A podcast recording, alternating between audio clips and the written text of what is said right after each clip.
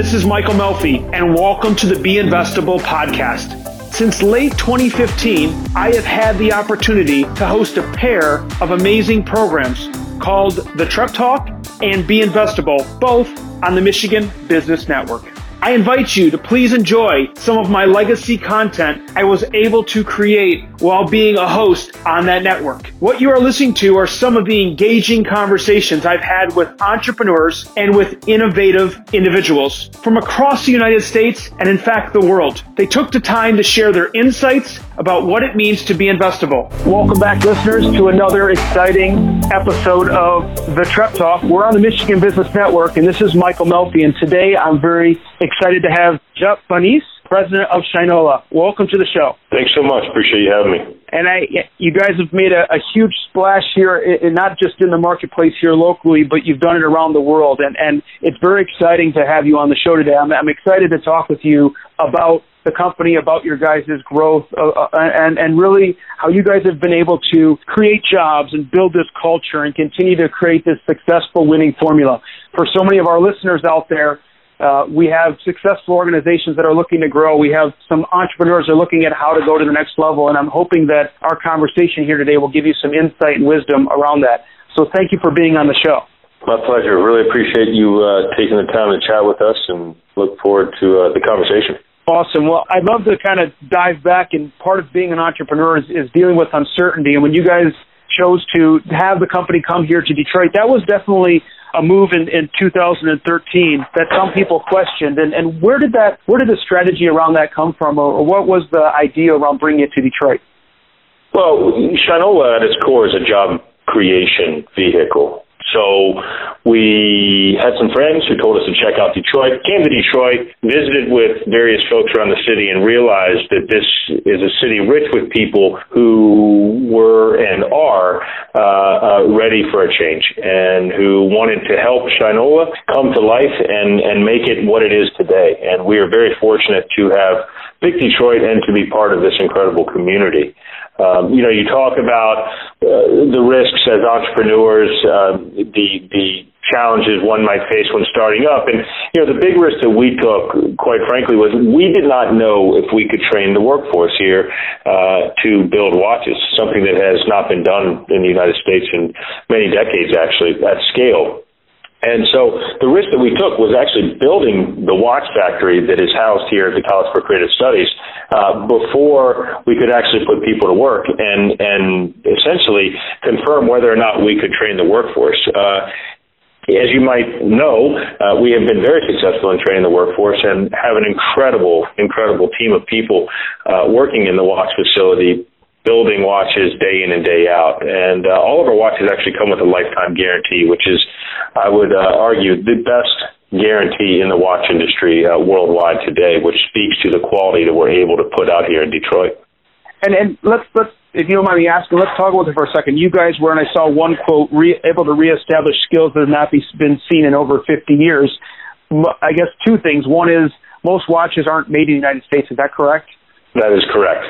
And so to have a U.S.-based watch manufacturer was definitely going against the grain, being a little disruptive in the industry, right? Yeah, it's being different. It's, disruptive might be one word to characterize it, but, it's different. It's, and again, this is a job creation vehicle. So it's about creating jobs here in the U.S., good jobs at that, and, doing it within industries that allows us to re-onshore industries that left. And yes, the watch industry did leave our shores about 50 years ago, roughly, at scale. And today you're starting to see, actually, watch companies come back and pop up around the U.S. And let me be very clear, our watches are built here in Detroit. We source parts from all over the world, so from Switzerland and other parts of the globe where watch components come from. Got it. And as far as when you guys are looking, you guys are out in Metro Detroit in the region here, and that's where you're looking to bring this job force and create this job force to come work actually here in Metro Detroit, correct? Indeed. And how many people currently are you guys employing in the Metro Detroit area? We have about just at 350 people here in the Detroit area. Started selling back in March of 2013, began training the workforce here at 2014.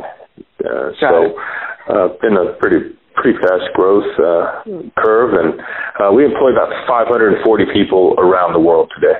Yeah, and I think because I had the luxury of going in one of the stores and met one of the amazing team members you had at the store, and then she actually shared she was getting ready to move to Hawaii for your store opening out there. So you guys are opening stores around the globe, correct? We have opened to date 21 stores. The one you're referring to in Waikiki, we do have a store in London and one in Toronto outside of the U.S. And then here in the U.S., you know, we have from Washington, D.C. to Tribeca to Chicago, out to L.A., San Francisco, Portland, down to Miami. So, and then, of course, Detroit, Ann Arbor, and a few others sprinkled in between there. So covering the U.S. is our main focus today, and as we continue to expand the business, we are looking at opportunities overseas. Great. And I noticed that you guys, and this leads to the question about all the locations, you guys have a director of culture. And so my question for you would be around how do you continue to maintain that culture that you had early on as you continue to grow? How do you keep that going? How do you keep that instilled in the teams, especially as you now start to have locations that are so far spread apart? You know, maintaining culture is something that I work on day in and day out, that our team works on day in and day out. We have what we call the high five culture here at Shinola. It's a culture of gratitude. It's a culture of approachability, a culture of transparency. It's a culture where people know that we appreciate what they're doing, whether you are building a watch, making a leather watch strap, whether you're on the planning team, on the creative team, product development team. It's one where it's very inclusive. And as we scale, you know, what our job to do is to continue to be part of that culture and not detach ourselves from that culture. So staying in the middle of it and staying very crisp when it comes to culture and remaining true to where we started with this business and with the development of the culture of this business.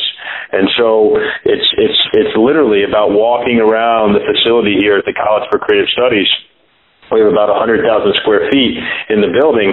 It's literally walking around and giving high fives and talking to people and engaging with people and making sure that we understand what is going on and how can we help people? How can we help people advance through their career? How can we help people maybe outside of work?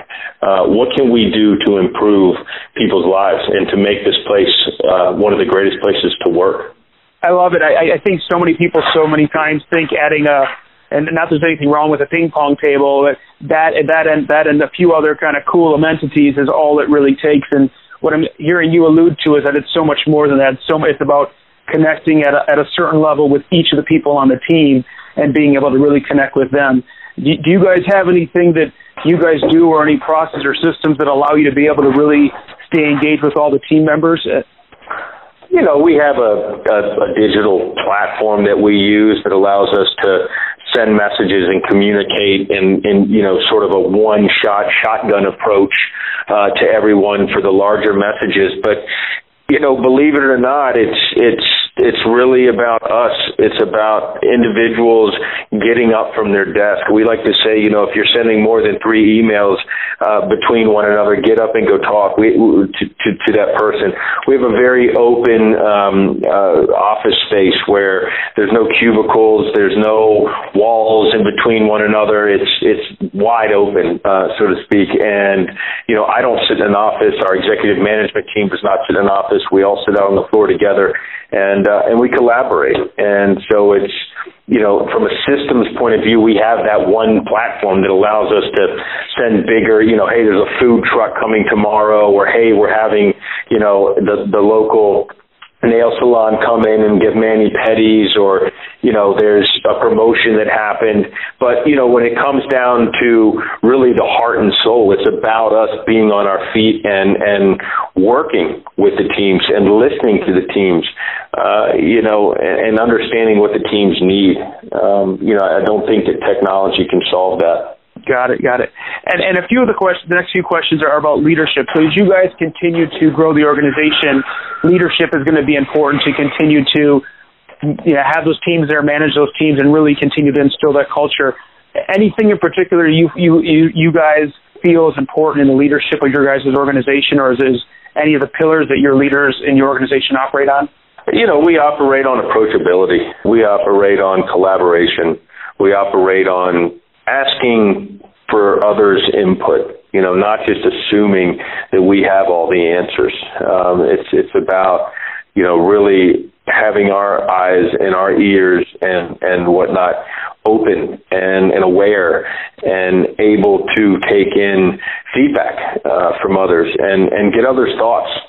What are you thinking? How do you think we should approach this?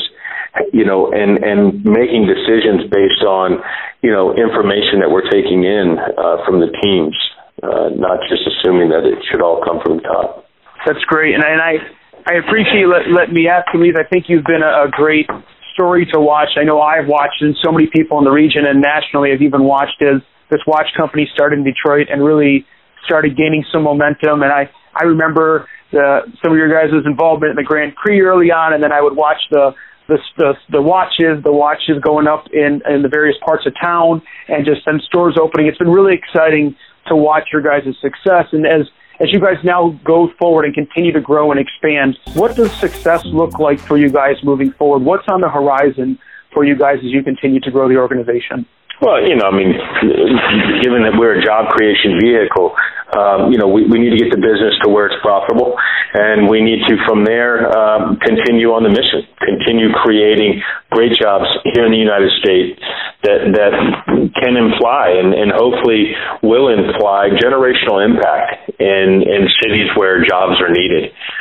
You know, we talk a lot about sustainability out there in the corporate world today, and, you know, sustainability from an environmental point of view, sustainability from a human resource point of view, you know, all the different buckets of sustainability. We do look at it from a people point of view, and, you know, if we can continue to go into cities and create jobs, good jobs that have that pay living wages, that have healthcare benefits, that have 401k participation, that have, you know, people here in Detroit ends up, they like paid time off. You know, so offering a comprehensive package to people around their job in other cities, I think is what we need to continue doing based on the mission that we set out to accomplish. Awesome. And as far as you guys continue to expand, obviously you guys have done a great job in not only the watch industry, you've expanded out into leather goods and bicycles and a few other things. Any other product lines that you can tease us with as we're getting ready to come up on the holiday season, or do we have to wait and see what's next around the corner? Well, you know, we are launching jewelry as we speak. We have an incredible partnership with a young lady named Pamela Love, who has helped us bring to life this amazing jewelry collection. It's really focused on personalization, so rings, bracelets, necklaces, earrings that can be personalized and you know, then passed down through the generations. Amazing products. Then we're really excited about our audio equipment that we're launching. First product will be turntables. So in November, turntables will be available at Shinola.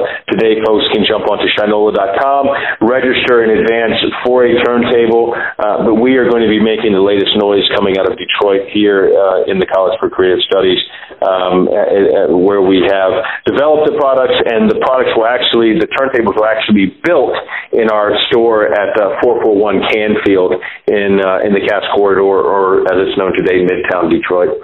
Well, that is very exciting for all of our listeners. You're hearing it first. If you want your Shinola turntables, you're going to be able to go online and get them. I would expect them to be nothing but amazing, just like every other one of the products. So that's very exciting. Thank you for sharing that with us. Some of the other noise that I've seen in the media and on your guys' website is about an upcoming hotel in, I believe, the fall of 2018. Anything you can share with us about that and that relationship with Bedrock?